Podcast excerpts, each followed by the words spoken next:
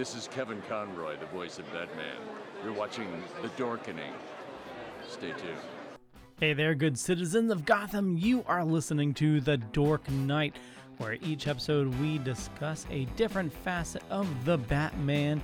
Things like his rogues gallery, awesome gadgets, and so much more. We tackle everything from the comics to the movies, TV, video games, you name it. If it's Batman, we'll cover it. Welcome to our inaugural episode of the show, and uh, we're gonna kick it off uh, with some awesome discussion about our favorite facets of the Batman. So, today's episode is brought to you by Deadly Grounds Coffee, where you can get awesome flavors like Death by Chocolate, my absolute favorite, and also brought to you by the Dorkening Podcast Network. Head on over to thedorkening.com. Make sure you check out some awesome shows like Retro Redoctopus, Still Token With, or Wicked Horror Show. And you know what? Some days you just can't get rid of the bomb. Here we go.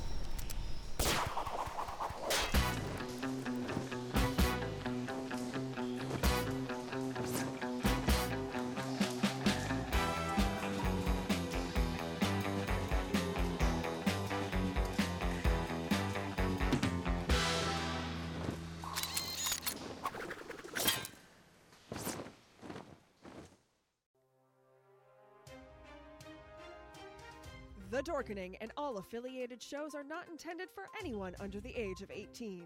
The following may contain discussions or scenes that have adult situations, graphic violence, nudity, strong sexual content, and graphic language. This show is intended for mature audiences only. Viewer discretion is advised. Uh, okay, this is gonna be fun.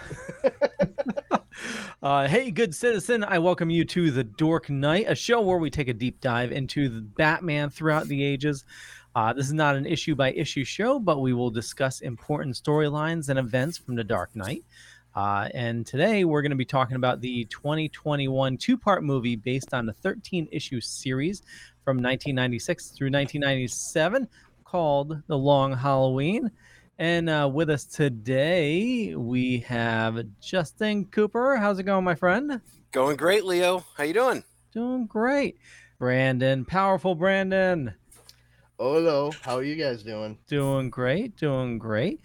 This is going to be a fun time. This is uh, issue zero. We're doing a dry run for the Dork Knight, and uh, Ooh, it's the preview issue that, that that comes in the back of the Wizard magazine. Exactly. That's a, yeah. that's a that's a magazine that used to cover uh, comics culture back in the '90s. Kids, you should check it out sometime. I still have a, a bunch of those from the '90s, and they're still sealed too. So they're I- probably like I all literally Oh. re- I remember my very first comment when I found out that Wizard magazine was was being shuttered. They were they were just ceasing everything. I actually had years and years worth of Wizard, and it was all stacked up on a shelf inside of the bathroom that my brother and I had to ourselves down in the basement that we shared. It was all finished. And it was just like stacked, like super high. And you could just grab any issue of Wizard from like all those years and just be like, oh man, we were really way off in 1995, huh? It was that She Hulk movie was not happening. And uh, as soon as they made the announcement, I, I literally went on, I think it was like MySpace, like at that point in time. I was just like, Wizard Magazine is being shut down. There goes 26 years of bathroom bathroom reading right down the drain. On the on the plus side, um, I mean, they couldn't possibly tell any more people about how good Preacher was, so because they really liked Preacher. So Really, I wish somebody had told fucking Seth Rogen and Evan Goldberg about it because maybe they would have actually read the fucking comic before they made the show. maybe they should have they should have subscribed to Wizard. They they really could have used reading issues 102 to the last issue of Wizard. Yeah, but I, I mean, if you think about it too, there was nothing more important in 1996 when this when this book came out than Wizard. Like it was the biggest. I don't even think we had Toy Fair then. You know. So it's Mm. like like Wizard was like the big deal, and of course they had like big time coverage of anything that had Jeff Loeb and Tim Sale on it, you know. But this this was pretty much the one that I think kicked them all off, wasn't it? Because it was so, yeah. before the the Marvel series were doing like the uh like the like the Spider-Man Daredevil blue, yellow. Daredevil yellow, which which is actually my favorite think, of the I bunch. think wasn't Daredevil Yellow the first Marvel one they had done? It may have been, Because yeah, because then they, there was they had Spider-Man done blue, Long Halloween, and then they did Superman for all seasons. I think. and then they did Wolverine and Gambit, which was a thing that happened. You guys read oh that Oh man, thing? I missed that have Gambit not. series. Whatever. Yeah, the fuck it was. Oh nuts. it it um it's it's one of those things they're like let's try to catch lightning in a bottle again and it's like oh i just oh well, I mean, if Storm was helping them, they could they could do that. well yeah here's it's that is a She very fair point powers, guys. Yeah. She can she can zap the jars. that's kind of i was thinking of the witcher when you said that so you know which Why, like just- just chucking coins at people. no no like they she had to catch Jennifer had to catch lightning in an actual bottle so i was just thinking yeah Oh yeah. So- Okay, I got you. and now i'm thinking of jim croce but that's time in a bottle so i digress so nothing beats Uh, a good jim croce reference right guys Time. Uh, so today we're not talking about the uh, Long Halloween actual book. We're going to save that for another issue. Uh, but uh, we're talking about the two-parter movie. So based on the critically acclaimed graphic novel, Batman, Lieutenant Gordon, and D.A. Harvey Dent race against the calendar as it advances toward the next ill-fated holiday. Yes. Uh, so uh, this is produced by Jim Craig and uh, Kimberly Moreau. Uh, written by Tim Sheridan, based on Batman Along Halloween, issues 1 through 13, written by Jeff Loeb and Tim Sale. Jensen Ackles is Bruce Wayne. Naya Rivera is Selina Kyle, uh, also known as Catwoman. Not too many people may know that. What? Uh, Uh, Josh Duhamel is Harvey Dent, and Billy Burke is James Gordon, uh, and uh, Titus Welliver is Carmine Falcone. And um, great character actor he is I didn't look it up on purpose. I, I knew that you were gonna cover who the voices were, but it was killing me while I was watching the movie. Like, Whose fucking voice is that? We we literally said before you got on, um, I better pull up the IMDb because Brandon's going to be all over these actors. uh, Thank you. I think. yeah, well, we there- do. There's one that w- was throwing me off, and we'll talk about it in a little bit. Uh, but just to uh, finish it off, uh, David uh, Dasta Malshin, Dastmalchian. Yep. Malshin was uh, no IMDb Day. up in front of me, by the way, guys. David Dastmalchian, yeah, guy from Ant Man and a couple episodes of The Flash as Abracadabra. and he's and also, an gonna episode of uh, Almost Human. he's gonna be Polka Dot Man in Suicide Squad. Yep, and Yeah, uh, I love. wasn't he he also was in the Dark also Knight? The Dark Knight. Yep. Yeah. Fuck. I mean, great job, Justin. Uh, Troy Baker is Joker, and I could have sworn it was Mark Hamill. Uh, It's it very wasn't. Hamill-esque. I knew it wasn't like th- there's just a couple instances throughout it. Like he's very good, Yeah, but he he goes to his voice is clearly of a slightly higher register than Mark Hamill's, and you can hear that when he hits some of the higher uh the higher n- notes per se, like the higher peaks of some of the words he's when he's going like full manic. Uh, however, I will say he delivers uh, one of the best Joker lines I've heard in just about anything. And it, it, the reason I say it's it's not because it was like badass or or anything like that. It's just it was perfectly Joker, and it was when he was walking away from Carmine Falcone, and he made a little joke, and he was like, "Ha." Uh, kill me, and like legitimately just keeps laughing to himself, like like a real chuckle, like like he was, he, it was genuine, which from the Joker is like not something you get very often, and I found myself impressed by it. I was like, shit, like there's a lot of little moments like that with these characters in this. They pack a lot into a short period of time. And I, I think that like you're you're hitting on like one of those things I definitely want to talk about is uh, like the influence of the Joker in the film, and he's not even in it for like the first three quarters of it, pretty much, right?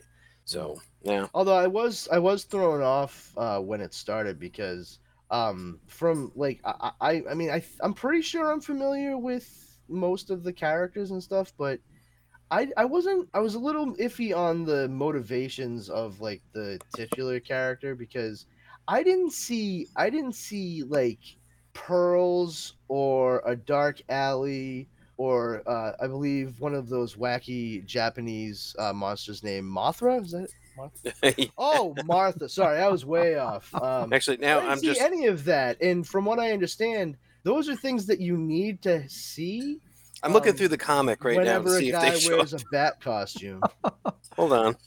Uh, I, I think you're I think you might be right in that this is one of the few ones that doesn't retell the origin story. However, I will say this: you've got that scene right in the beginning where uh, Carmine Falcone is talking to Bruce, and you know he's reminding him of his father and his lineage and stuff like that. Now he and his father helped uh, build that um, that hospital together, so there is some throwback as- aspect of that, I suppose. okay. Yeah, but you're right. No, uh, no pearls and Joe Chill and all Yeah, that stuff. So I mean, I, I'm I'm all about people. that's a good pickup, actually. That they're not retreading that. Yeah, but on the but see on the other side of it though, they did something like I actually was very happy to see that they didn't put that in. I mean, I'm just poking fun at the every other fucking version of Batman out there. Um, Try but- reading either Daredevil or X Men. It's the same thing. And yeah, I'm, o- I'm oddly enough, the books I read. So like, yeah. I don't know. I like to be reminded of an origin every once in a while. You know, every issue. Why, why do. I like this character again? Yeah. What do I relate to them in any way? How did how they get their start? Oh, bitten by a spider, just like me, all the time. Deathly allergic. Very different reactions we've had. Yes, yeah, absolutely. Yes. Um, but the something else that they did in the story that I actually didn't dig on, and it was it wasn't necessary. Like you can show Bruce slash Batman's frustration and vexation with trying to figure out who Holiday is. I do not I do not like green eggs and ham. No, I, I do not like the fact that he's sitting there in the Batcave talking to Alfred and he's just like, I never expected to have to be a detective. All right, fuck you, man. Fuck you. You are the Dark Knight detective. Like, why why is Batman saying these words in this order in a sentence? In Interesting. Thing. I This is fucking Leo like and I were talking about this Yeah. earlier. You know, um, yeah, that's funny that you you kind of went to the opposite reaction that we went to. For for me, I'm well, thinking. clearly I'm right. well, we, well, no, we- it's just your perspective. So, Yeah. but um, it's it's a problem that Batman, a very young Batman, can't solve with his fists, and it's frustrating. And you see where he's starting to have to evolve, and it's interesting because this is almost a, a continuation of Batman Year One, using the same you know um, the same actors too, because Jensen Ackles was the Batman in that. You know, and um, I- I'm kind of surprised because they had him as the uh, the Red Hood, and we hadn't heard from him in a Oh, while, and it's like now they bring him back, so it's like, all right, Listen, we've got almost like you could almost fit that into this animated world, and now we got this. Jensen Ackles is just very lucky that they had really good like pop filters and windscreens because the only way he was gonna sound like Batman the way he did in that movie was just if he was this close to the microphone. Because Yeah. Jensen Ackles, when he tries when he gets louder, his voice gets higher and he sounds like a fucking meathead.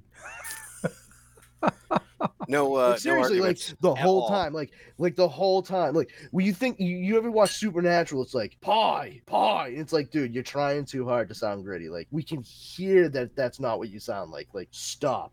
And when I heard he was cast as Batman's voice for this, I was like, how's that gonna work out? And then I heard him like, oh, because he's like this the whole time.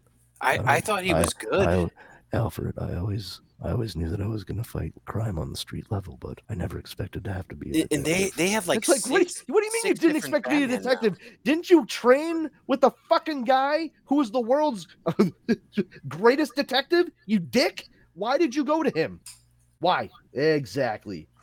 So, it- listen, I get the I get the trying to show like a young Bruce Wayne, like trying Yeah. to come to terms with something bigger than he ever anticipated.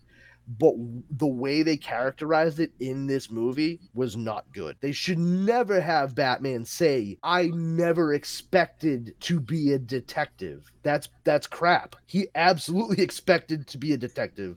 That's why he trained with the world's greatest detective. It's so he could learn how to investigate crimes. Like it, it's just a weird choice, and I don't know why they put it in there a- as such. You could have had the same scene and had Bruce say different things that convey that same like you know sense of of dread and and you know uh hopelessness in the situation it doesn't have to be like i always thought i was just gonna dress up like a bat and drive a car and then arrest the drug dealers but now I have to find killers of mafia peoples. Uh, what do I do, Alfred? Uh, what? Didn't you you fucking trained with a guy? You you know this shit. You have a you have a fucking state of the art forensics lab in the the goddamn Bat Cave. Rivals shit you'd find at Quantico. And th- that's the thing too. They don't go into some of those aspects as much. Like we see, we see the big screen, and he definitely has the computer. But this is like, I don't know. Like I feel like the way that they're doing is they're trying to sow seeds of doubt within him because in this story, like the essence of the story is he's wrong. And he's constantly wrong, and he's pointed in these different directions. He's like, "Oh, it's got to be Julian Day. It's got to be the Calendar Man. Oh, it's got to be, it's got to be uh, Albert, Alberto, right? Alberto was his name.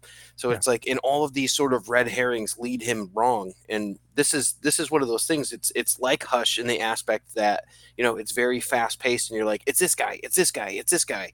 So that that's kind of like um, that the main thing of this uh, story, the Batman Long Halloween, is it's a mystery, and he's forced to, to solve it. I definitely I get what you're saying though about the line, and you know to some part I kind of agree with you. You know, maybe they could have done it better and had it uh, said better. Well, or or maybe have it in a different setting. So we were talking previously where um, I just read Batman uh, Earth One Volume Three, and this year is it. You know, uh, have you guys read Volume One or Two? I have volume one, uh, but I've I've not read it yet. I have read um Superman volume Earth one volume one, um, and Green Lantern. I just yeah I just actually finished the Green Lantern one myself. Yeah. Is that I'm waiting for the Booster Gold one, but you know, whatever. I wish. for real. Uh, but basically, it, it's a retelling of like you know um, the beginning of Batman. So, a matter of fact, in, in Volume Three, they're trying to. f- I, I think Volume Two or Volume Three, they're trying to figure out where to put like uh, the Batcave. You know, and, and he comes. Did, Across finally, he finally settled on the gigantic cave be- be- beneath his house. oh, that's where we can put the Bat Cave. Oh, it's right there in front of us the whole time. Actually, they put it in uh, Gotham, in, in in like the sewers of Gotham. Okay. Uh, So and he's like um, a Ninja Turtle. Killer Croc actually becomes an ally and helps him out. Oh, So he's like Leatherhead. Yeah. I'm there you go go. the Ninja Turtle I like all this stuff. So. and if you guys have ever played the Arkham series video games too, it's like he has a backup cave right outside of Arkham, Yeah. which was I'm like, yes, that is the thing you should have been doing from the friggin' beginning.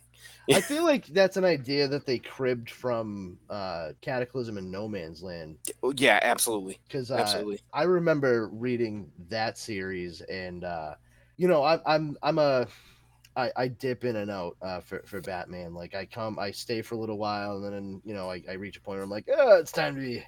So you dipped out for Bruce. Wayne Murderer. I You dipped did. out. Fugitive That was the Murderer. worst run of Batman I have ever read, Yeah, it looked it, it and it, it, was, it was just like, who is this character? You do like not get this character at all. Danker. So, and I think it, I want to say it was like Matt Fraction or something that was Ooh. doing it, or, or Brew Brubaker. I think Brubaker was was the one who was writing it, and I'm just like, this is not great. And all he all he has is an unfriendly Batman that is just screwing people over. So, So- instead of bringing was- their A game, they brought the eh game. Yeah, Uh, when was that run? that run would have been right after No Man's Land. So you you go from Greg Rucka to Ed Brubaker. So it was you're looking at this is uh, leading up to um, leading up to Hush actually. So it would have been 2001 through 2002 ish. Yeah, Gotcha. I'm gonna say it's like '99 to 2002. Um, 99 was the tail end of uh, uh, No Man's? Land. No Man's Land, yeah. I, I and I only know this because I recently sold that entire run. I so- thought '99, the entirety of '99 was No Man's Land. it was, yeah, all the way like through 2000, and then it, year, yeah. Yep. Because And Cataclysm before that, and- before that, and then No Man's before that was Contagion, and you know, it's like, Yeah, I I didn't I didn't uh, tune in for Contagion because You- uh, I didn't why would care. you? Yeah. Once again, like I looked at it and I was like, "Ooh, that that looks like it sucks out loud." I, I, hard pass. I'll tell you though, if if looking back fondly on on certain stories, uh, No Man's Land would be one that I would look back on and be like, you know what, I like this. There's a lot of good stuff here. It's not Yeah. perfect, but I mean, you you could pick out stuff from that that's even seen like like we're saying in the video games, and influences from that even show up in in things like these animated movies. So absolutely, I mean, that's the that's where I thought i developed, uh, you know, just like a total badass, like fi- fist pumping uh, affinity to uh, Cassandra Cain. Like, absolutely, yeah, cool ass character, and like just the bit they're able to do with her being in Gotham, and then also where they touch upon like who her parents are, like her lineage. And uh, it's just like it was, it was pretty cool. And um, I, I mean, that same feeling for that character like carried over when I I, I met Echo out of the pages of Daredevil. Um, Yep. two very similar characters, at least in in initial concept, um, and and how they execute uh, their fighting styles for the most part. One's more anticipatory, and the other's photogenetic, but still, um, it's it's you know. the- two really compelling characters yeah, too. one can't speak, one can't hear, but you know they both take your ass out like without breaking a sweat, like like throw your ass across the room and give them a quick whiff as they walk by, and they still smell just like ivory soap. I got a question for you guys. In, in watching uh, Long Halloween, I think it's Alberto, the son, uh, Falcone's son, with the the glasses, and Yep. uh, Yep. you know where his father says uh, uh, he's always doing crossword puzzles. No, they're they're uh, uh, what did he say? They're Logic puzzles. logic Logic puzzles. Yeah. Um, I could have sworn, uh, and, and I'm looking up the character right now, but I could have sworn that was Neil Patrick Harris voicing him, but it's not. Jack Quaid. So we get we get the main character from the boys and um, Lower Decks, Star Trek Lower Decks. Yes. Yep. So yeah, that's um, and, and I'm with you because it does not sound like Jack Quaid at all, and uh, it, he did a really good job on this. Yeah, it, it's awesome. Uh, so uh, just looking at the key characters, obviously Batman, Catwoman, uh, Commissioner Gordon, Harvey Dent, Al- Alfred, uh, Barbara, and James Gordon as uh, little kids. Uh, James before he becomes a psycho. Yeah, Uh, Calendar Man, Joker, Carmine Falcone. Uh, and I think that's what I have for like the main characters, uh, except for the uh, two of the red herrings. Um, the Alberto, uh, which we mentioned ear- earlier, and uh, Harvey's wife, Gilda, Gilda. Yeah. everybody's favorite fucking party guest. yeah. fucking Christ, dude! Like, listen, I, like her haircut. if anybody, I mean, if anyone is checking this out and you've never read the book, you know, and you've just seen this one, this part one of the animated movie that they're doing all together, um, I'm sorry about Gilda in this movie, gang, because this is not the same kind of character that we were given from the Jeff Loeb Tim Sale book. Uh, she was clearly much like quieter and lonelier, just like a little bit of a Yeah. shrinking violet in Mhm. the in the Jeff Loeb book. Um, and in this animated movie, uh, she is a, a fucking downer and a half, man. Like she sucks the energy out of every not room, not conversation, every breath of everyone around her. like she she just sucks out loud, man. She is basically the human version of a Quaalude in this movie.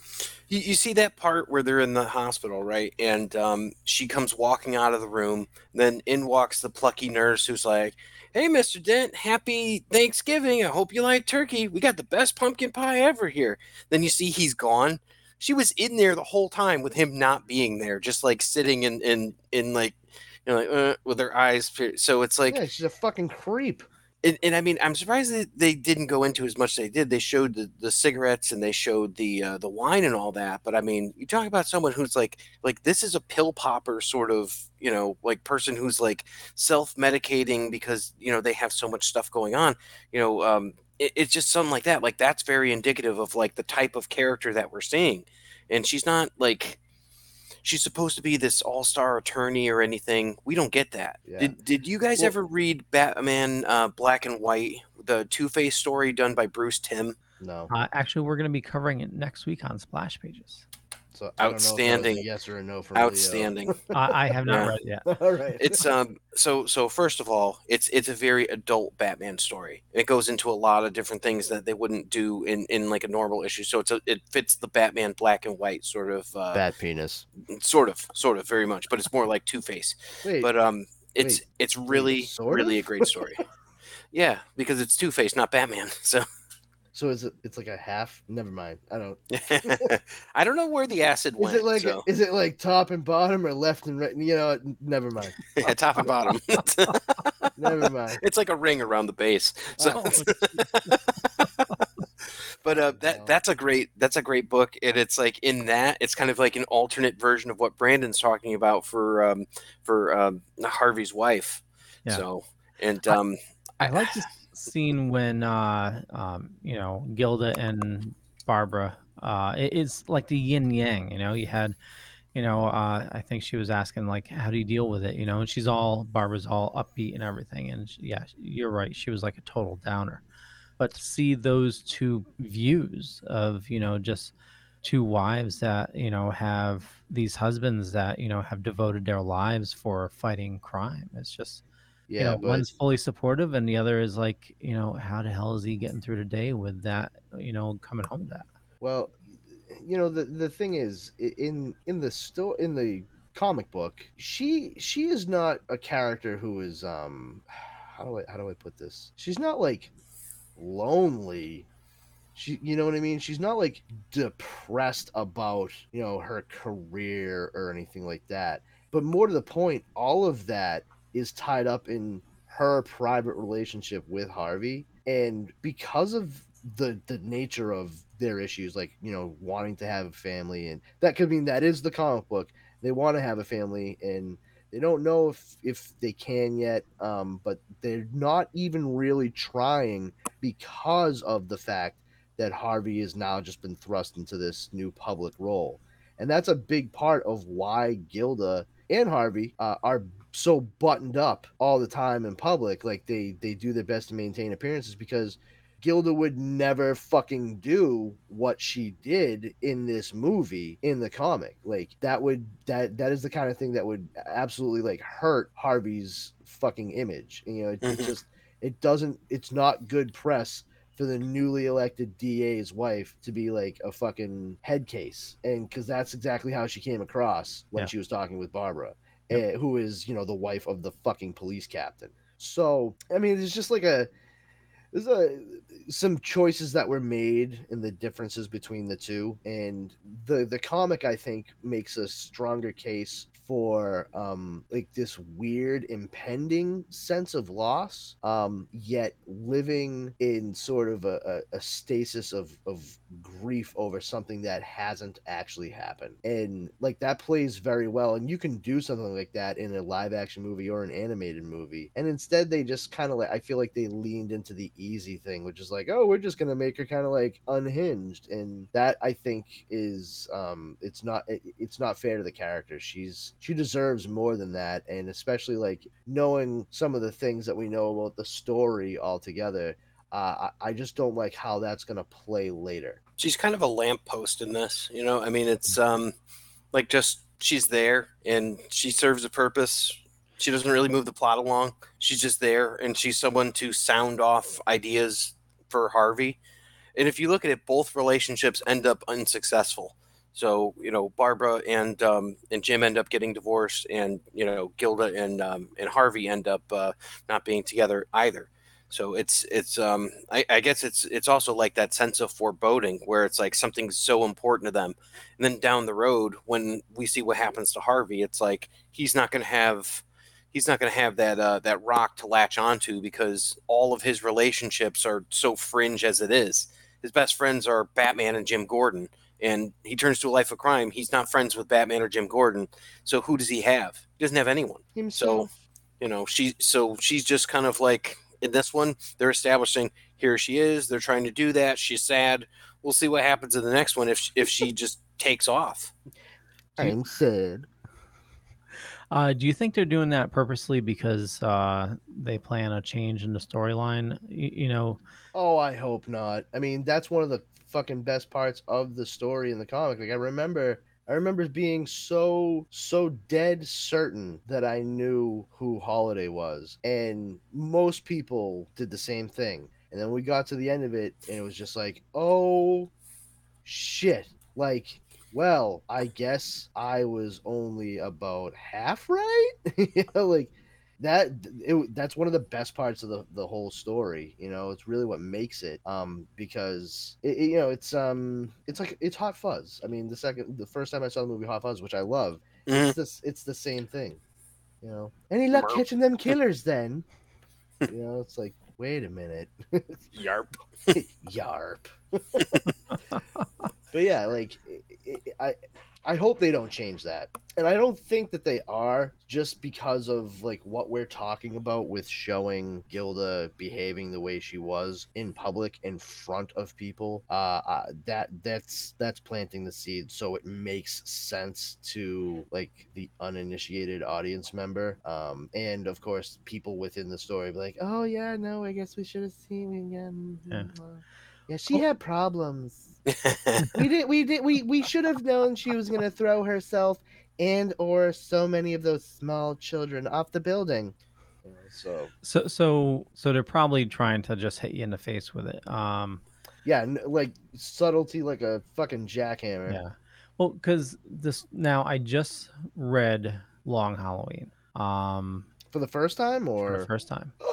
So so here's the Lucky thing. I. I I watched Long Halloween and then read it and then read it. ooh that's a weird I that's a know. weird order of operations there I, Leo. well, And then when you read it, you're so much more excited by all the cool Solomon Grundy parts that show up, and you're like, "This shouldn't exist, but it does, and I love it."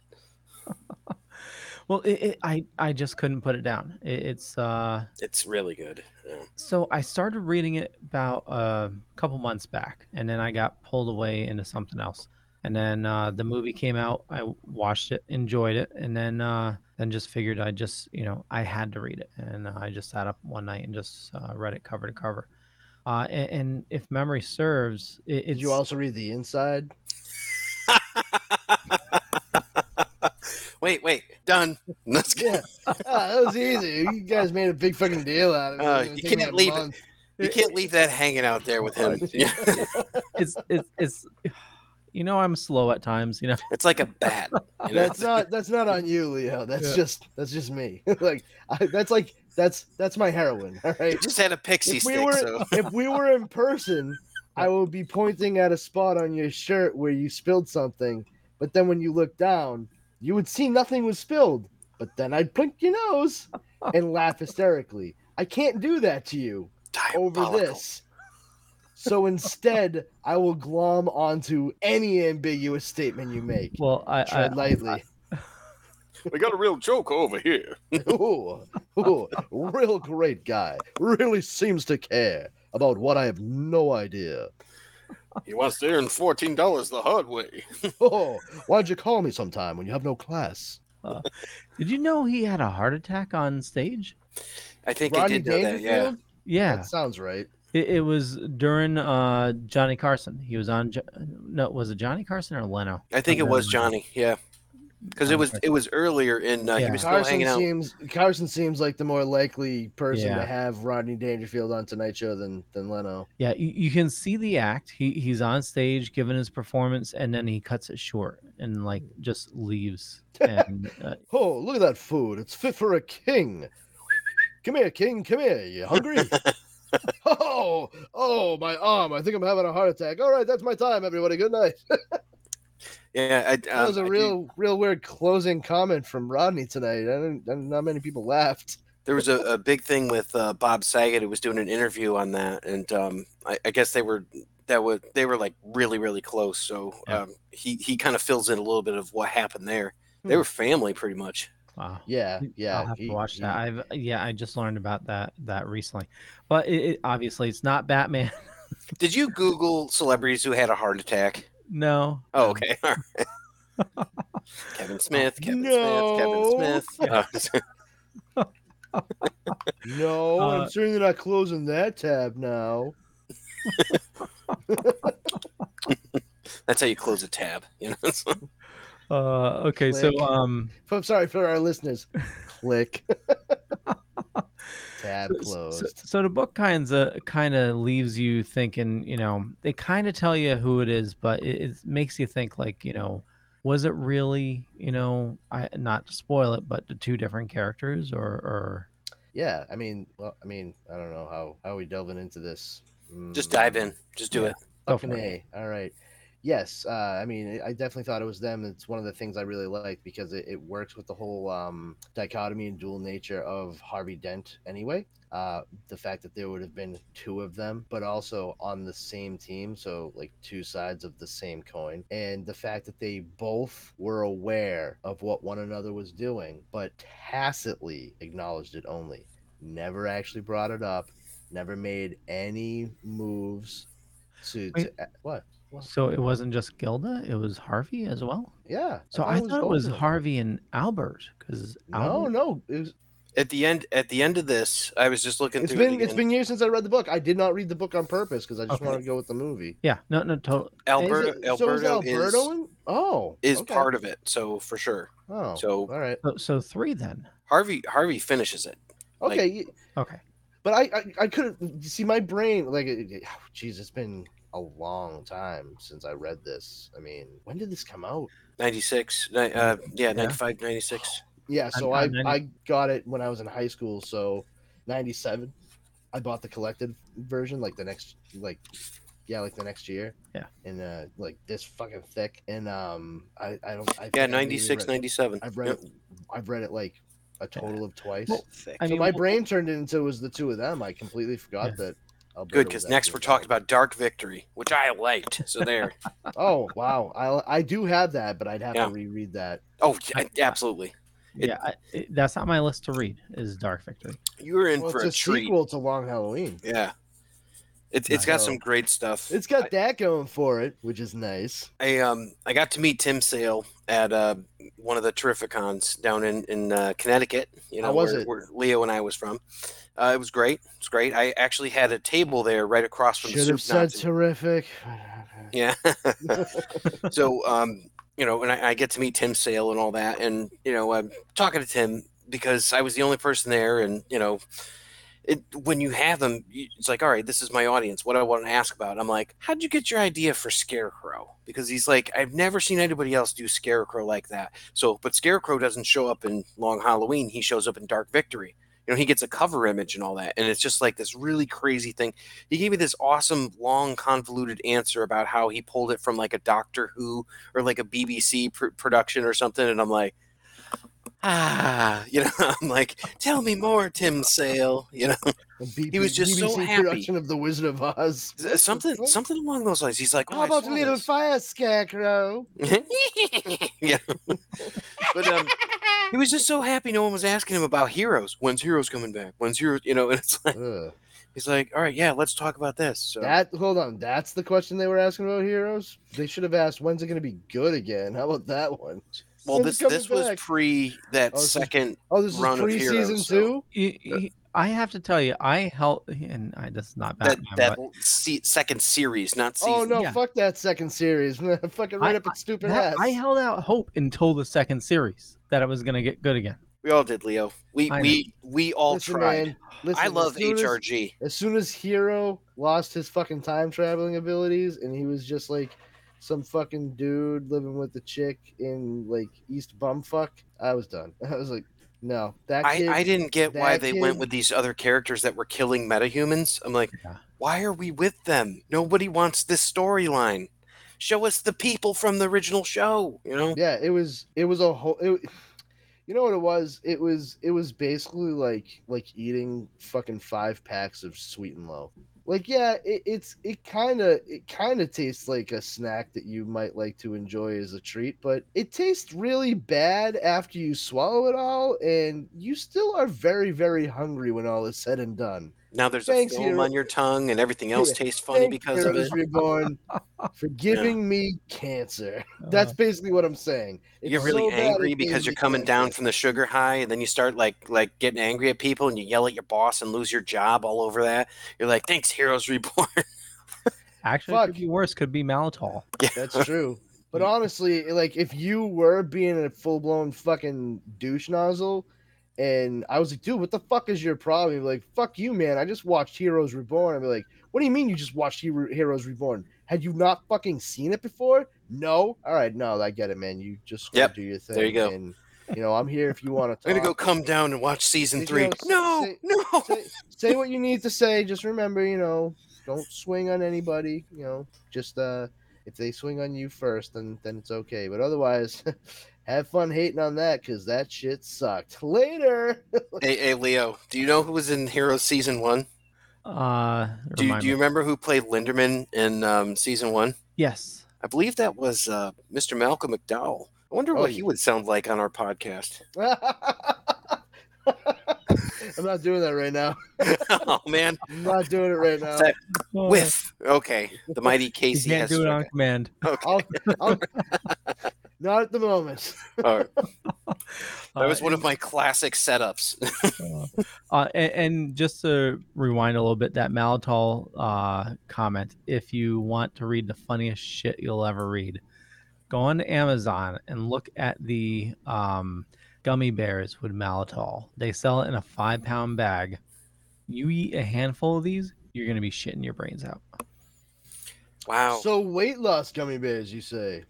And it comes in a five pound bag. I remind you. So it's it's wow. like It it five It's like it- pounds it's love a that Joker. pound bag. one- Joker one- gummy bears.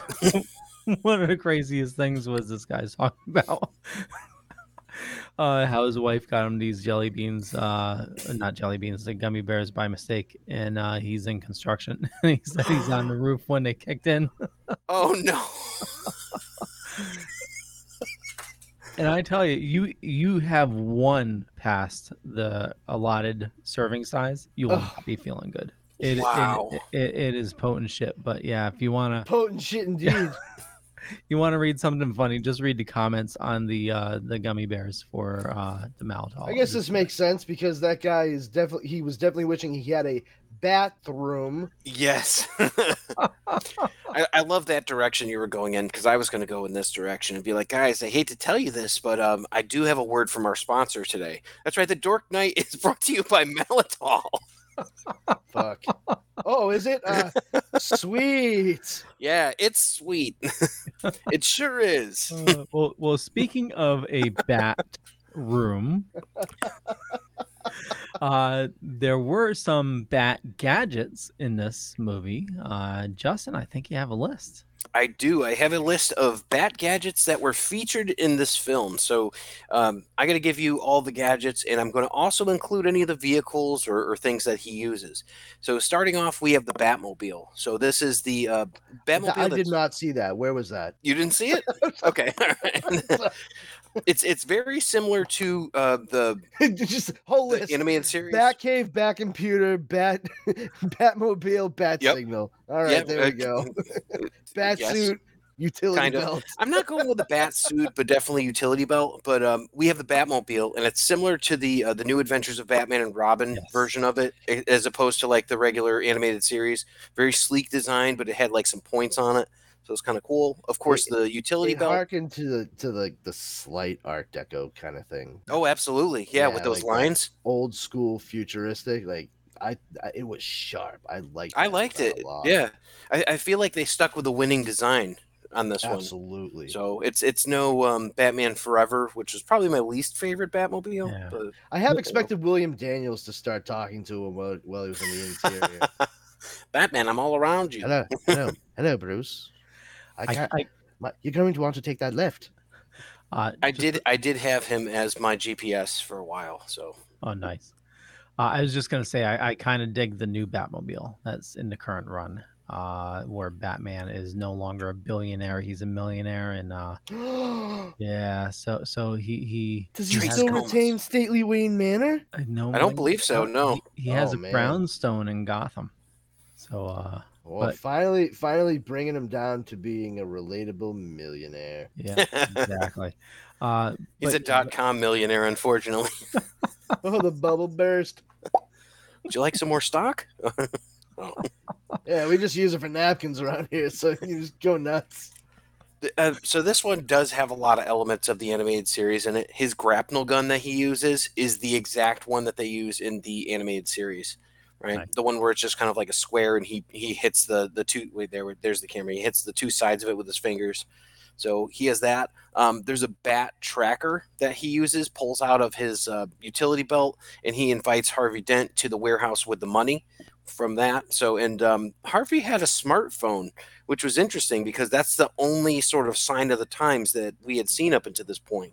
Like you can buy that Batman has a, a computer and there's TVs and stuff like that, but no one really had those sort of cell phones until we saw that scene. That was interesting. Yeah, I mean, look at look at how they contact uh, Jim Gordon at Mhm. home.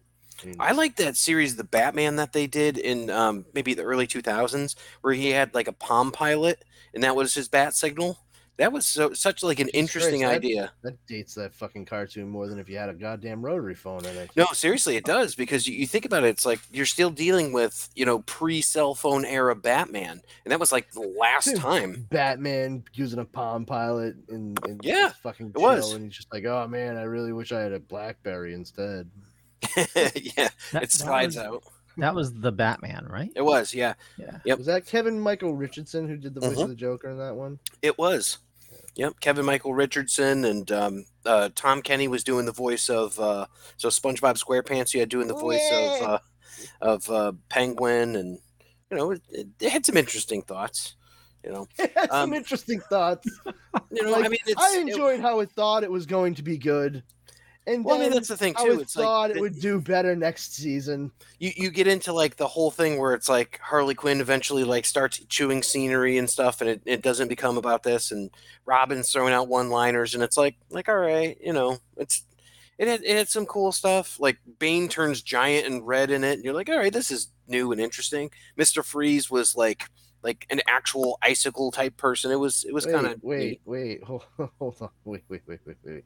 Uh, hold on. So Bane turns into fucking Clifford the big red dog in this. I'm just confused. Gossamer is what I would say. If you know Gossamer from Looney Tunes, Yes. Yep. yeah, that's more of what he looks like. Gossamer, Why? Gossamer. Really? That is Yes. fucking why? I don't get it. it's all I'm saying is it's different. It's it's an interesting concept. Um, I didn't like how You- the Joker never wore saying shoes. The word interesting, and I feel like it means something different from the word that you're using. It means I have an opinion, and in my it means you're being opinion, very diplomatic. I am. Yes. Hmm. So Kevin Michael Richardson, if you're Fuck listening, that. put shoes on your Joker. I mean, just come on. I don't think he was in charge of the animation. It was just the voice he was providing. I don't think you know he wasn't. So I'm, I mean, I'm fairly certain. I'm, the name I'm on the like, screen. I'm like 99.8% on this one. uh, so we're in agreement. He should be wearing shoes. So, Yeah, when I finish doing the voice, then I go in and start doing all the animation by hand. Yeah, that that's why they sounds take so long. Yeah, let me tell you, kids. Somebody somebody offers you membership in the union, you fucking take it. Let this be his cautionary tale. Oh my god. Probably god! like six unions there. Um, so we had smoke bombs in Chinatown. We had a bat taser, which uh, looks like it came out of the uh, the actual uh, bat grapnel. We had uh, the arm bracers that he has with the little wings on them that he was using to block some knives. Uh, he did technically use a garbage can lid, so Yeah. that um, that was uh, You're counting that as a fucking gadget? I'm I just absolutely. And um, the last one is the the razor battle batarangs that he throws, and he actually uh, sticks into the guy who he says, "I thought you didn't hurt people." He's like, "You heard wrong." You thought Exactly. wrong. Yeah. Like, That, Right. that My name is always- Jensen Ackles, and I'm two inches away from the microphone. Uh, uh, that alleyway scene, the fight scene, was really good. Completely different than the book. I don't Um, know anything, man. I swear to God. Swear to me. They, Uh, they went with a that's That's completely basically different. what that was, though. Oh yeah, That was different, and also the uh, Joker uh, reveal that um, he entered the storyline as well. Yep. Yep. And um, maybe it's the appropriate time to talk about the Joker, but um, I thought he was really good.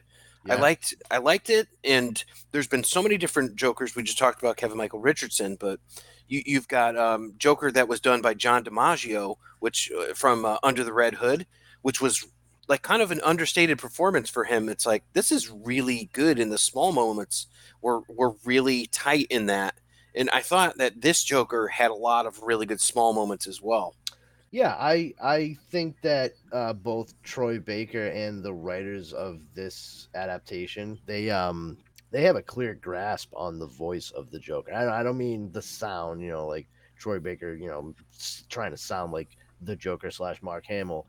I mean specifically the voice of the character. He, you Mhm. know, he is somebody who is actually supposed to be delighted at the humor that only he sees in a situation. Like and that's the fucked up thing is like if they can convey it in such a way where they actually have you laugh alongside the joker because you you can see yourself how just utterly ridiculous a particular situation is that he's in or caused or what have you uh, that's that's a tough balancing act i think to pull off especially like in a in a medium outside of comic books um and they did very well in this movie like this felt very authentically like the joker Yeah, I agree. more so than it has in a very long time That's what I'm, I'm saying. Like even Batman Under the Red Hood, where you you have this nuanced sort of character, and he's he's giving you so much. He's like, "Oh, did I remember killing you?" You know, and you got John DiMaggio doing it. It's like, wow, this was really good. But it's like I thought this version blew that away. I just I really liked it. Yeah, especially like uh, the scene where he's playing the uh, the Grinch was just awesome. yes, absolutely, absolutely. And uh, you know, I, I like that they didn't tone it down. Uh, the airplane scene where you know he just he killed everybody in the in the hangar, even the stewardess and everything. It's uh, you, you would think that for like a cartoon they would like lighten up, but uh, but they That's a good point. They didn't pull their punches on that. well i mean at, at this point too i mean it's a direct to video like you know more like closer to what a cinematic release would be like this is the kind of thing that they you know three years ago would have put into theaters for like a week at Yeah. the same I did. time Yeah, I did see releasing. Reign and Fall of the Superman in um, in theaters together. did- yeah so did i so did i um and uh, Killing Joke I actually saw in the theaters yeah, as well. oh yeah, same i also saw that disappointment in theaters i mean it had Kill- it had some good, interesting things in it. You know, it's yeah, like, um, oh my god, I absolutely adored when the uh, end credits started, so I could fucking leave. I thought the the Killing Joke Dude. aspects of it that they did, like the parts I from the thought pa- book. I thought the parts where they actually did the Killing Joke story were great, but well, then if you, if all the out rest like of the, bullshit year that they made up and yeah. had Barbara fuck Batman. no, they didn't make that up. You know where they got that from? All Star Not the Batman. fucking Killing Joke. Yeah, No, they got that from All Star Batman and Robin, the the Frank Miller uh, yeah, yeah, yeah, but it, it's still it's still made Yeah. up bullshit. Like it's it's not the Killing Joke, you know. no, and no, it, it's it's like adding something extra into there, and you're like, this- gross. It's so gross. Like no, uh, uh nope, nah. But then, then um, after that, didn't we get Harley Quinn, where Harley Quinn has sex with Nightwing? yeah, also Yeah. kind of fucked up. But there's a little bit Yeah, of a kind of. difference. Yeah, No, no, no. It's kind of fucked up because of the fact that it's not totally fucked up. Nightwing is n- neither one of them to one another. Nightwing and Harley Quinn are any kind of like paternal or authoritative figure. All right. Barbara is younger than Bruce, and Bruce is very well aware of the fact that this is Barbara Gordon, the daughter of his friend slash ally, Commissioner Jim Gordon. That's not the kind of shit that would go down. Like he would, he wouldn't do that. yeah, Barbara's that's one of his that is not a Batman man. thing. That's um, that only happened in. Thrill Killer '67. So it was horrendous. I, I honestly was sitting like my wife Dara loves the story of the Killing Joke. She loves Batgirl, loves Batgirl, and she she adores the comic book by Alan Moore. And we went to go see the Killing Joke in the theater, and when we walked out, she was like, "What the fuck did I just see?" I was like, "Beats me. It was Killing Joke esque. I guess that's the best I can say." Like quasi Killing Joke. Did you enjoy the parts of the Killing Joke that were the Killing Joke? And then hate the parts of the killing joke that weren't the killing joke and she just genuinely absolutely hated that they had batman and barbara sleep together on a fucking rooftop. yeah, it, it's out of character. Absolutely, it's it, it was it was a big misstep. it was gross dude like Yeah. nah man like he's a mentor of hers like You see the age gap figure, too? but she yeah. if you look she- at it now, like her in this uncle. film, you know, look at the age gap. She she's not even like nine or something, and he's like clearly like he's like twenty nine or thirty or something at this point. Yeah. So yeah. So I don't know. gross. Did um did we get to talk at all about Catwoman um in the late Naya Rivera? Uh, we did not. They uh, there's a dedication in this for Naya Rivera, who actually passed away last summer. Um, she was, um, if anybody had watched Glee, she was, um, uh, what was her name? Santana. Santana on Glee. She had done the voice work for Selina Kyle slash Catwoman in this, and this is um, on IMDb listed as her final project that she had worked on. Th- was she the was she the actress who um was out on a boat with her like She three or four year old and and drowned? She saved, Oh. yeah, she saved him from a riptide Yeah, current or and something in that. him in the boat. Yep. And yeah, And th- this was probably filmed shortly before that happened. Yeah.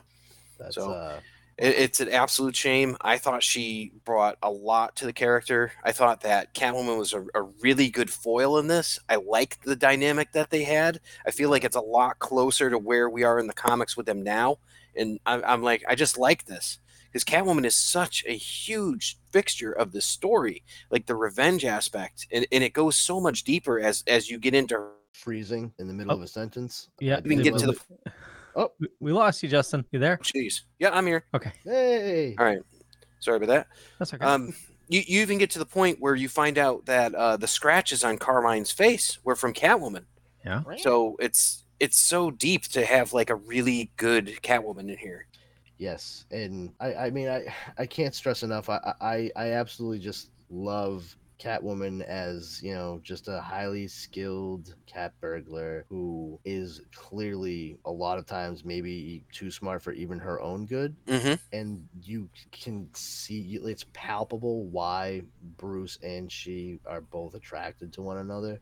Uh, that's a chemistry that I think can be very diff- difficult to pull off. Uh, I was not convinced of it in The Dark Knight Rises. Um, I almost think that it was okay in Batman Returns. I just don't think Tim Burton is the right person for such a story beat. Um, Gotham by Gaslight got it right. yeah, The, yeah. The um the new uh and, and I know this is this is just um a money making scheme, but uh the Fortnite Batman storyline that's going on right now. I heard that book is awesome. It, it's really good, but obviously, you know, Fortnite, you know, it's it's uh there's like a uh a DLC you get with the like each issue and stuff like that. But it starts off that there's essentially just nobody can talk to each other. You know, it's just Batman with his thoughts, and he can't because he's stuck in the video game. He can't talk with the cat Catwoman.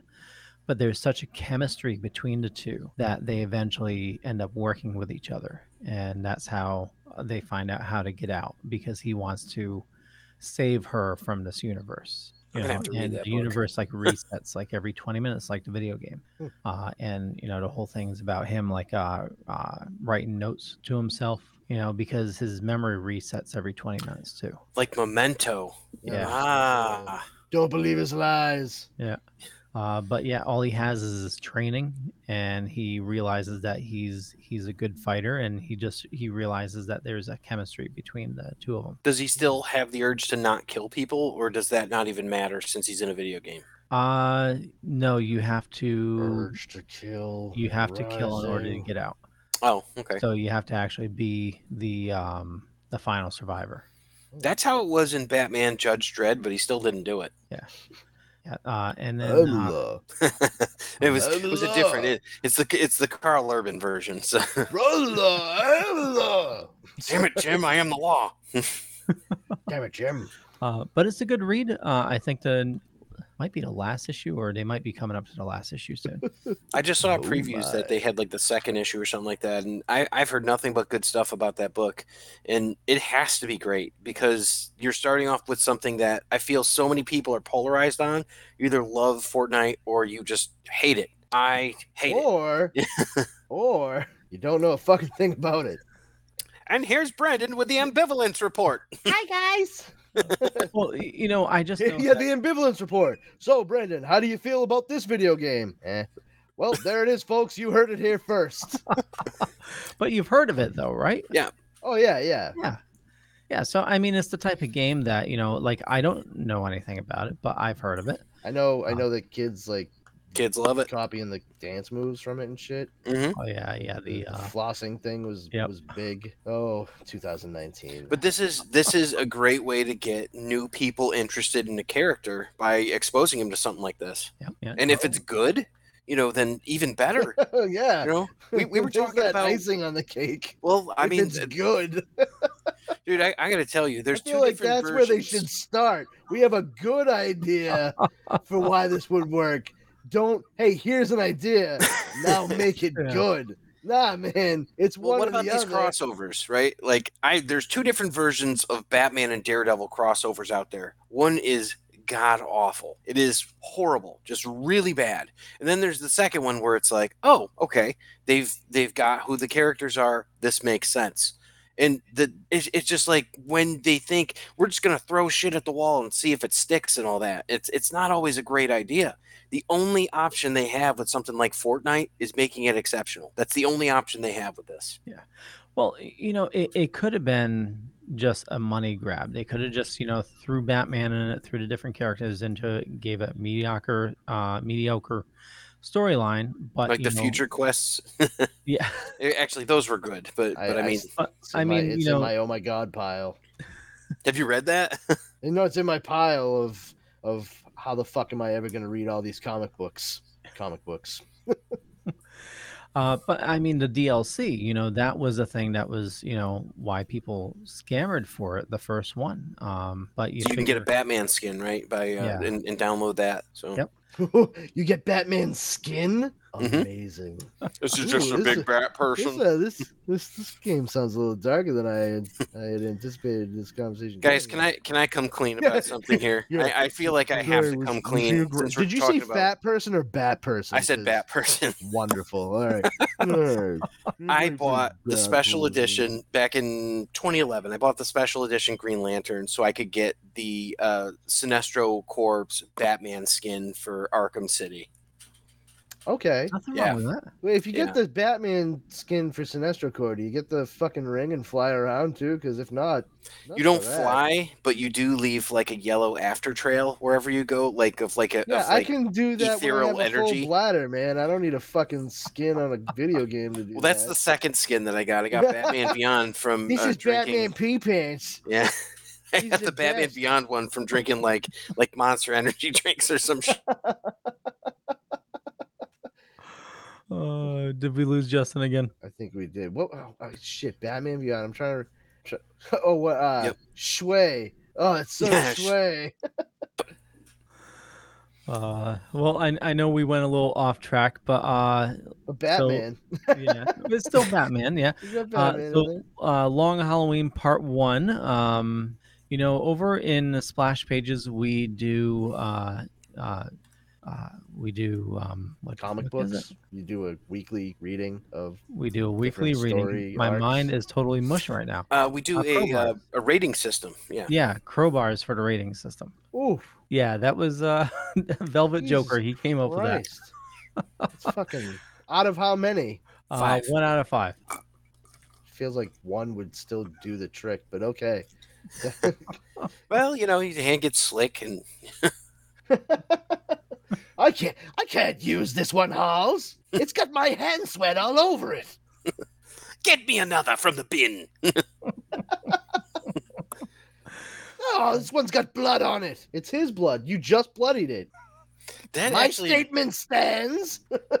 that that's that's kind of like a statement that you made right there, right out of the Three Jokers book, which we will have to cover on this. Yes. That is such a weird fucking story, man. What a what a way to tell a story without telling a fucking story. Great job. That's that's true. I mean, It's there like are aspects of air that. for lunch. Like, mmm, that was that was such a good air sandwich. What it tastes like? It was it was light. It was airy. Oh, good call. Yes, because it was fucking nothing. It was something to fucking do for like a few weeks. I got to the I got to the last book and finished it. I'm like, the fuck did I just read? Hey guys, there are three Jokers, but now there's not, or is there? fuck you, fuck Well, you, I- Geoff Johns.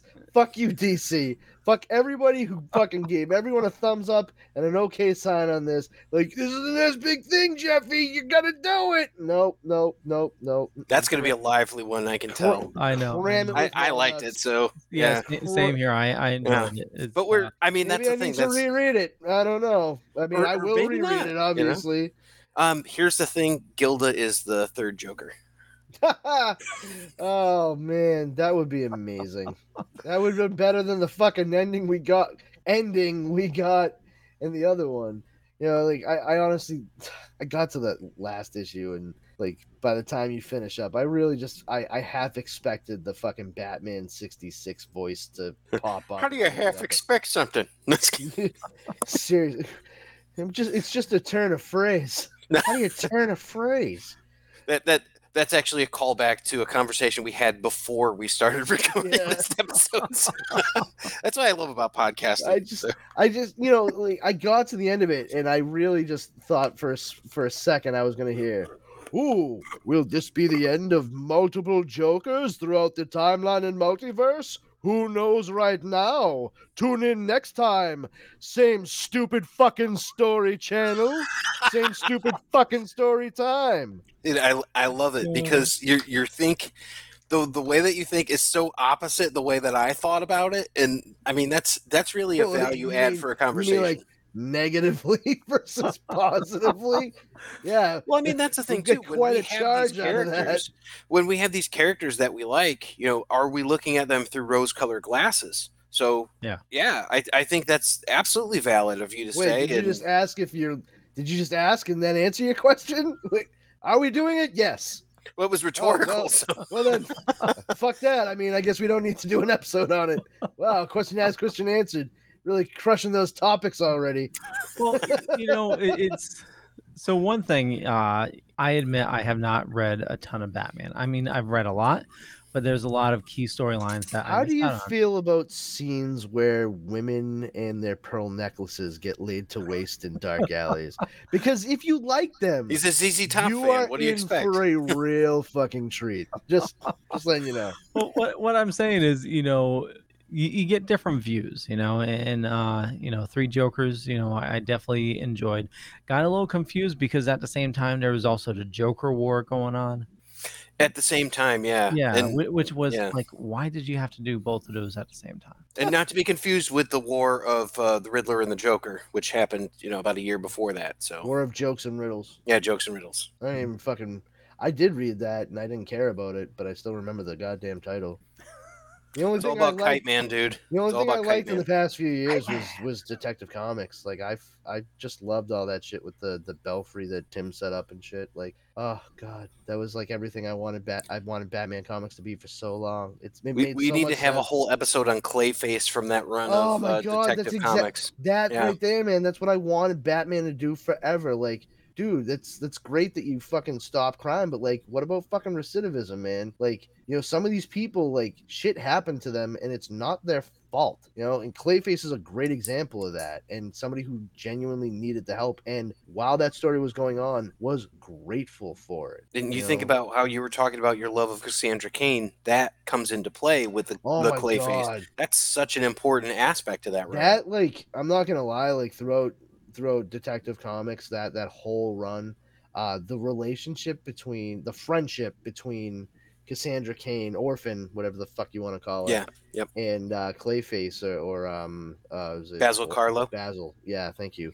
I always go to say boris karloff because that's obviously I mean, yeah, I mean, um, but you know the the friendship that they develop and how they you know like the best relationships working relationships friendships romantic relationships they fill gaps and they actually make one another better and and help one another out. And it was like really heartening to see um because I, I feel like it's really easy in batman stories batman comics to kind of focus on the the fucking whack job of the week or whatever the overarching like big bad is doing for like these three or four or six issues or whatever whereas we were allowed to see so much character development over the course of, of that series for so long and watch this unit actually like bond and, and become like solidified that by the time that they like dispelled all of it, like it was enough to like push me away and be like, oh well, if you're not doing that anymore, I'm not reading Detective Comics. Well, they did it. They did it naturally too by having um, uh, Kate Kane, Batwoman, kind of fuck everything up. You know? Yeah, yeah. I mean, I uh, I could I could see like why why it happened within, but I mean, I knew just because I am a comic book fan a long we can't have nice comic book fan, things. Yeah. That it was something that was different from the status quo. So eventually it was going to be wiped out and returned right back to the status quo. That's what happens in comic books because so many fans legitimately cannot handle the characters that they like getting older and, and, you know, passing the torch and shit like that. It's like, that's one of the reasons why I thought um, Wally West was one of my all-time favorite characters was because Barry Allen died and he became the Flash, and that's the way it fucking was. Like he was the third generation of that fucking hero at that point. It's very like the Phantom esque, you know, very very quasi Lee Falk. He did pass on the ring, so it is like that. Yeah. Yeah. which you know, and Lee Falk is you know, fun comic book history. He's the reason why Batman uh, doesn't have um fucking pupils. Uh, in Oh, that makes sense. shit. Lee Yeah. Falk designed the Phantom Domino mask, and that's the first time you like you don't see a comic book character with with pupils. It's just white. Oh wow. He based the idea off of old busts from ancient Rome.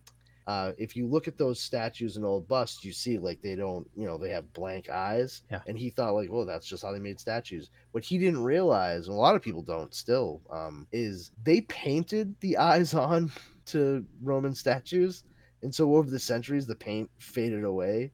So by the time he saw it, it was just it was a beautifully carved piece of stone, but that's it. And so he was like, "Oh, that'd be a really great look for for a character," and that's what he did. And Batman pulled from the Phantom and Zorro and you know the Shadow, any number of you know pulp heroes and what and comic strip heroes.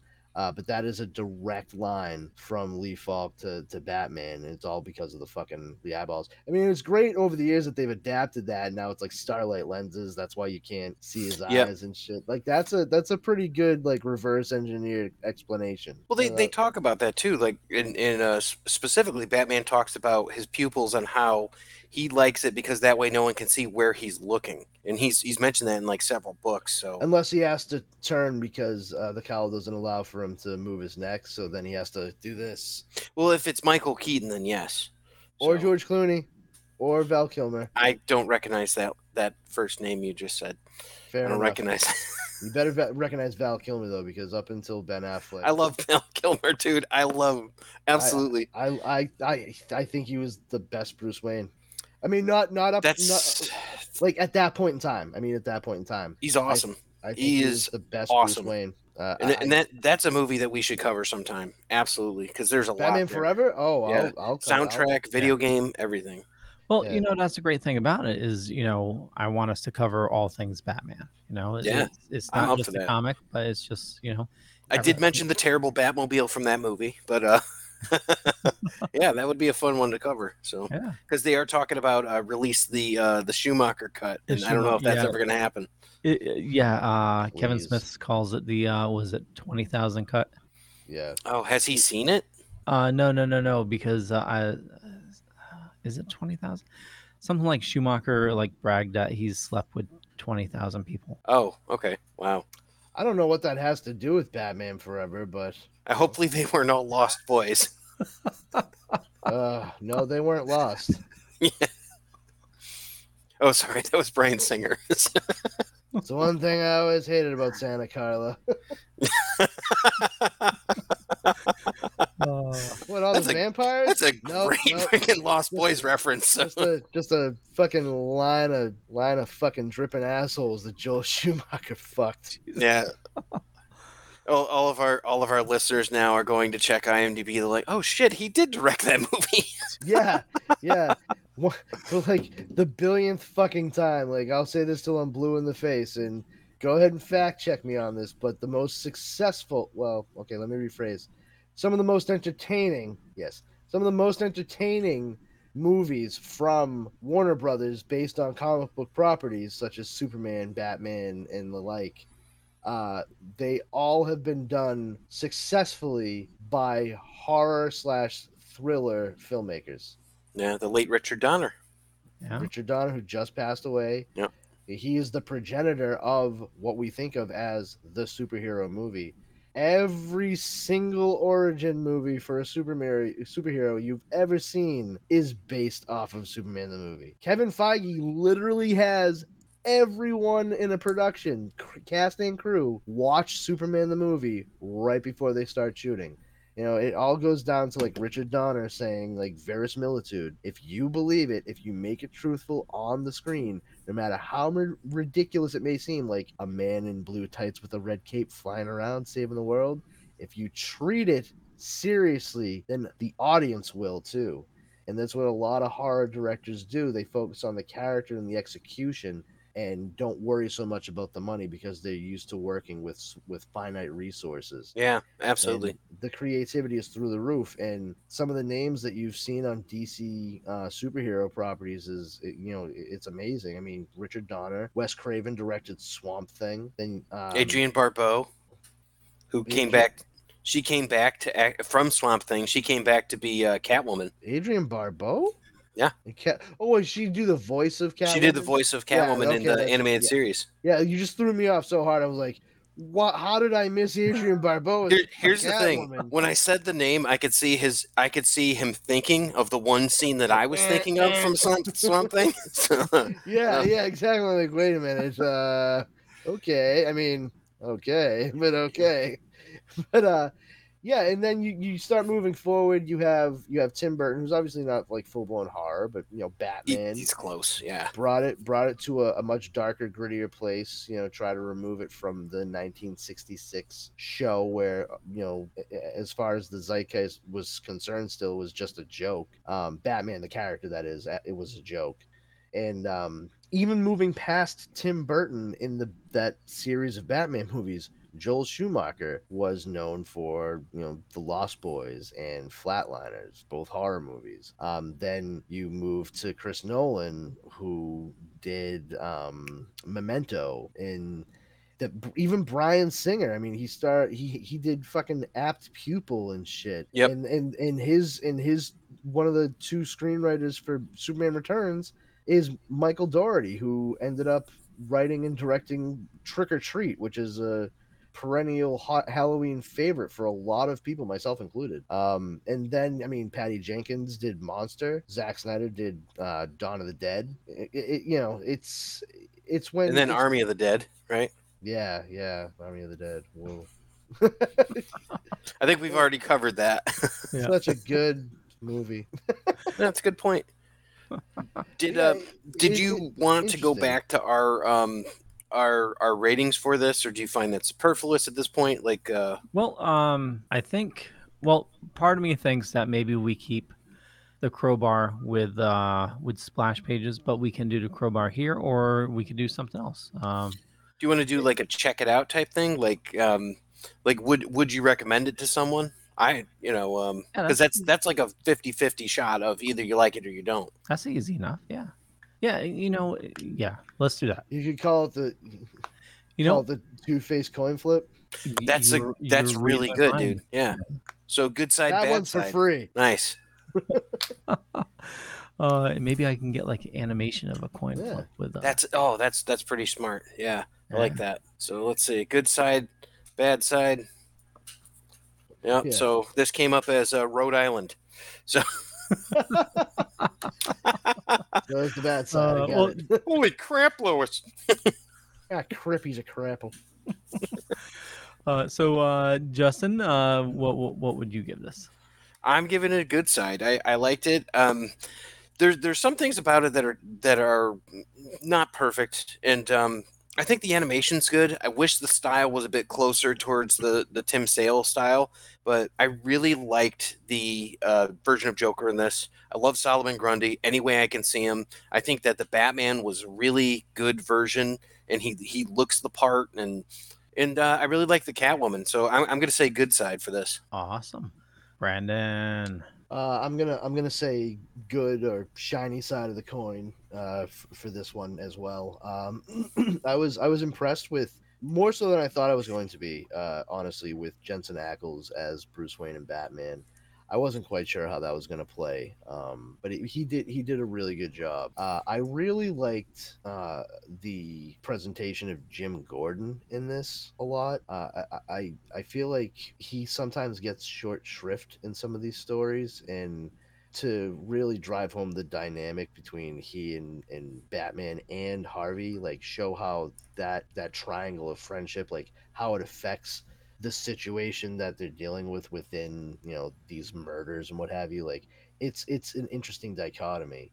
Um, but I mean, I'm I'm cautiously optimistic for the second part um, because however that plays out will undoubtedly affect how I revisit this movie and and may very well change my opinion. I don't know. Okay. Uh, and uh, for me, I'm I'm gonna give this a shiny side of the coin as well. Uh, I really enjoyed this, and like I said, I, I watched this before I read the book, and but it drove me to read the book, uh, which is worlds better. Uh, but yeah, I, I still recommend uh, you to definitely check it out. And uh, yeah, so. I, I think uh, I think that was a good first uh, first issue or zero issue. I don't know. Check out our origin story. Check out the proto episode. Uh, so uh, next time we're going to be, uh, I think we'll do a, a deeper dive into what we want to cover for the series. Um, maybe we'll do um, uh, start off with uh, you know first issue of of, uh, of Batman. Um, I don't know. Oh, like Detective Twenty Seven or something. yeah. Interesting. Because then, um, you know, we, we kind of get like a whole different view of the character than what we normally look at.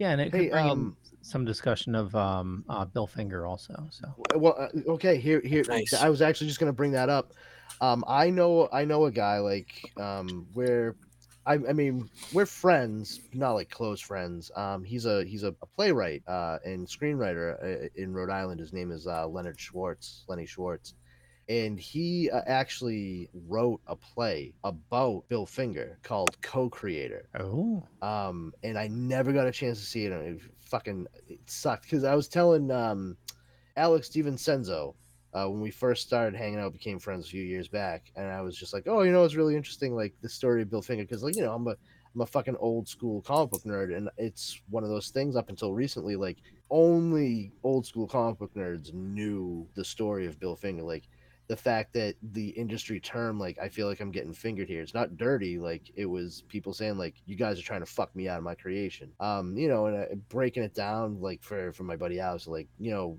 think of batman. What's the cool stuff you know about batman? Like who's some of the coolest villains that you think of when you think of batman? All right all that cool stuff bill finger invented that. That is bill finger. Bob kane basically showed up at bill finger's fucking you know one room studio and was like i I need help designing this thing. It could be good. And Bill Finger took it and he's like, Oh, well, here's your problem. This sucks. And then just like drew it himself. you know, and it's like Bob's like, Oh, so if he's you know, if he's gonna fight crime at night, don't wear the bright red suit. Got it. You know, like but he uh he ended up uh writing this play about Bill Finger and um he was actually uh one of the people that they went to for the Hulu documentary Batman and Me Nice. yeah, that Um, was so good. yeah he uh he is one of the people that they went to for some resources on it they actually give him he's in the credits uh special thanks and stuff uh he's a member of powers combined and uh cool. he would uh, i would imagine that he would absolutely love to come on and talk about bill finger Oh, that'd would be awesome. him. That's a that's a really uh really great idea. Yeah, he also just just so you know too, not that it's Batman related, but he also wrote a play which I did see and it was it was really good about Steve Ditko and it's called Ditko and it's all about you know like how you know he was kind of a nerdy science um science loving Peter Parker type as a kid and uh, he gravitated towards you know art and he drew upon his own experiences when it came time to do Spider-Man and then he just got more and more mired into the whole fucking Ayn Rand objectivism shit and he fucking he fucked himself right out of the comic book industry. Like objectivism is so fucking obtuse as it is But like, I just don't get how you would want to work in superhero comics and still say like objectivism is like a completely like legitimate thing. Like he he actually like got into fucking full blown fights because they'd be like, oh yeah, well his character's a reformed criminal, and then he'd start making it a philosophical thing and be like, oh, well, there's no such thing, and they'd be like, what the fuck do you mean? Like he's a reformed criminal? And they're like, no, once you're a criminal, you're a criminal. That's it. And it's like, no, man, people rehabilitate and reform. It's like, no, no, people don't. If they were a criminal before, they're always criminal. They'll be a criminal again. Like, uh, Steve, no, that's that's not what we're trying to teach kids here. Like when we sounds to me like you're teaching kids the wrong thing. okay, well, get the fuck out. and that was pretty much that. He fucking fucked himself out of the comics industry. He self-published a comic book for years called Mr. A, which was actually uh, a large part of the uh, Alan Moore's inspiration for Rorschach uh, in Watchmen. Mhm. Mr. A is it's A is A. That's objectivism. Like a thing is always what it is and like Mr. A was always just like you know straightforward, you know, you know just uh no no questions about anything. It's black and white and that's it. No no room for gray. Well, Uh, you're which- you're hitting on the uh, on the Charlton aspect of it as well. So Yeah. Oh yeah. Well, I mean, Yeah. he worked for Charlton uh, for for a while, and uh, it just got to the point where he was he got too extreme in his views, and you know, like he was he was more adherent to this fucking quote unquote philosophy that Ayn Rand was pushing. And by the way, he was friends with Ayn Rand. He met her and continued like a years long friendship with her because of uh, his um, you know being so enamored of. did the did we all have to read Anthem in high school? No. You didn't? Oh, you didn't have to read it. So we had to read Anthem in high school, not Atlas Shrugged or anything like that. My kids just read it and they're like, "Dad, what the hell is this?" And I'm like, "Yes, Garbage. That is how you should feel after reading this." Correct, little I'm one. like, the virtuous street sweeper is gonna save the day, you know? And it's like, no. But uh, I, I tell you though, uh, Lenny Lenny Schwartz though he researches the hell out of this shit, and he is Cool. a big comic book nerd too. And uh, when I, I I you know he's in Rhode Island, and I went to check out Rise, which he he does down there, and um, they did a great job. Is a small, Rhode Island. sm- small small production house that they did it out of, but um, it was great, and I I so desperately want to see co-creator in the worst way, but it was really cool to see like he was able to play a part in Bill Finger's family finally like fighting and winning to get his name uh, included alongside Bob Kane's. That's awesome. That that would be really, really just like an important show to do. I think Totally. Uh, what day is Batman Day? uh, it's usually the twenty first of September. I don't know what it is. This it it, uh, does move slightly.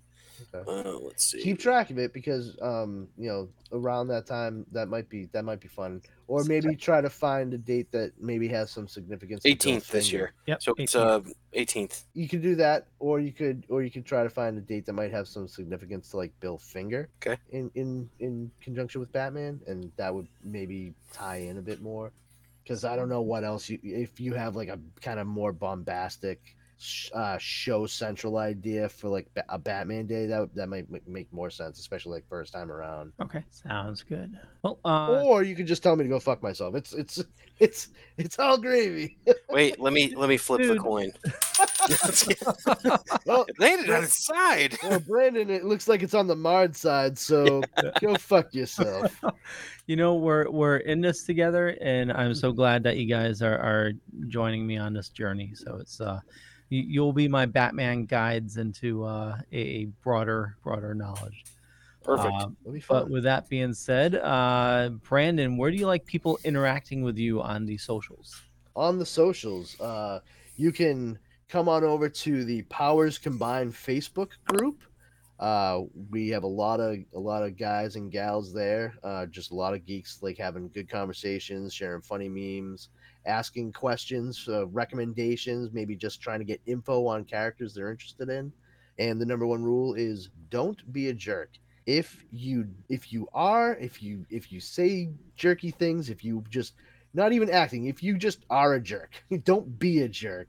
Uh, you will get booted, and uh, you know it doesn't take much to be nice on the internet. Just don't say something if you have nothing nice to say, And uh, other than that, you can follow me on Twitter at Brandon's Powers and on Instagram at this Brandon has powers. And um, aside from this show, I am also uh, on the Dorkening on uh, Wednesday nights every week. Sounds good. Justin. I had to look up my Instagram uh, just then. To, so you can you can find me on Instagram at jboostergold. Um, you can find me on um, Facebook in the Epic Shells Facebook group. It's a group completely uh, devoted to Ninja Turtles. I believe you're both members. So Mhm. I usually do kick around in the powers combined. You'll you'll find me in there. Yeah, usually, um, yeah, uh, occasionally. yeah, uh, occasionally during the day. I looked up trends earlier today, Justin. All right, fucking occasionally. God Yeah. damn- Leo, he's the third fucking name from uh, I- I probably- and shit like on the fucking group. I'm not 500 even trying. 500 like 25 fucking members and like number three with a bullet. Yeah, fucking yeah. Justin, what can I like, say? I oh. like I like the page. Oh, what Oh, can I if say? it isn't Justin himself, Mr. L. Cooper Cabra. Yep, that's me. Sucking blood from goats. That's that's right. They call me the goat sucker because I I suck the goats. Wait, is that the this? animal? Are you saying I give blowjobs to the greatest of all time? Hey, you know what? Don't answer. I'm fine either way. Who wrote that? James Woods. Why did it stop? Don't don't No, research that. Nope, never mind. Yeah. Do a different James James This- Woods reference. Uh, uh, ooh, piece of candy. There we go. this man blows goats. That's good. It's a good direction. I like that we went there. This- Welcome to the Dork Knight, everybody. yeah. Nice. Uh, so uh, yeah, that concludes the Dork Knight. I want to thank everybody for watching or listening. Uh, for me, just Google Leo Pond. You'll find a bunch of stuff. Could be true, could be not. But more importantly, I'm the monkey behind the keyboard, and I want you to follow these awesome people. You know, go to Powers Combined, uh, go to Epic Shells, and you know, Justin and Brandon are the best. And I run a little thing called the Dust, uh, the Dorkening Podcast Network, which uh, we have almost 40 shows on the network. A lot of awesome people doing a lot of awesome stuff. And uh, with that, we'll catch you guys later. Bye.